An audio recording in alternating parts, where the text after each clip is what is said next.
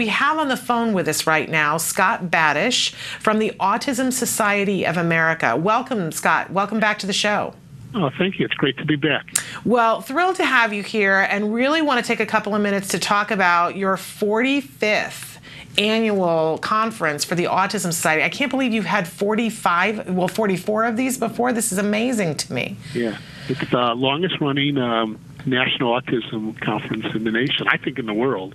It's harder to find that out, but it's um, it's been going on for 45 years. Uh, originally set up um, in in um, 1969 um, by parents who um, wanted to have a once a year gathering of parents, particularly, and other family members to talk about autism, to see what resources are available when when so few were available at that time, and uh, to learn from each other. It is now. Uh, become a, a great uh, three-day conference uh, where we get over a thousand people, uh, parents, family members, uh, individuals on the spectrum are a large part of our population who attend, and um, and the um, and professionals. So it's, it's a great conference. And so this is coming up fairly quickly. We're, you're starting on the 23rd and it goes to the 26th of July? Right. It starts on the night. It's in Indianapolis, Indiana, at the um, Indiana Convention Center, um, which is just a wonderful venue, and it's a great city to have a conference. It's, uh, we have a great autism society serving Indiana.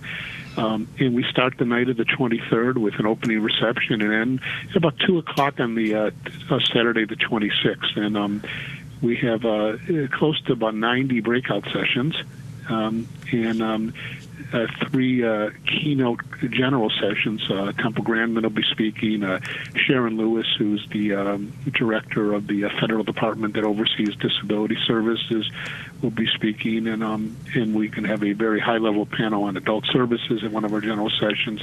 Plus, we give out awards um, uh, to our self advocate of the year, or the volunteer of the year, or the employer of the year, and the book of the year, um, and a number of other efforts.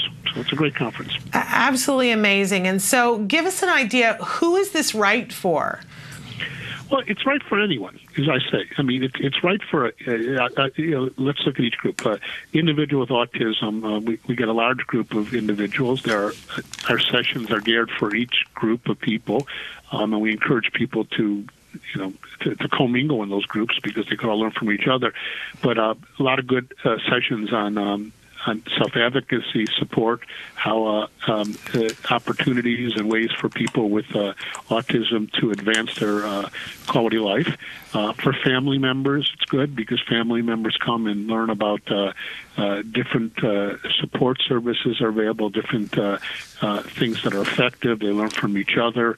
they network. they hear good speakers, educators talk about what's working and not working.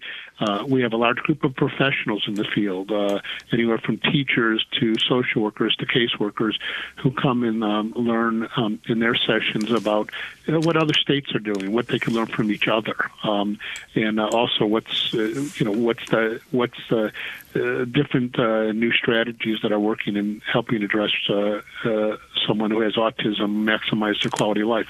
And then we have a lot of people who just are, are community people. They want to know how they can make their community stronger and better places for people with autism to live and thrive.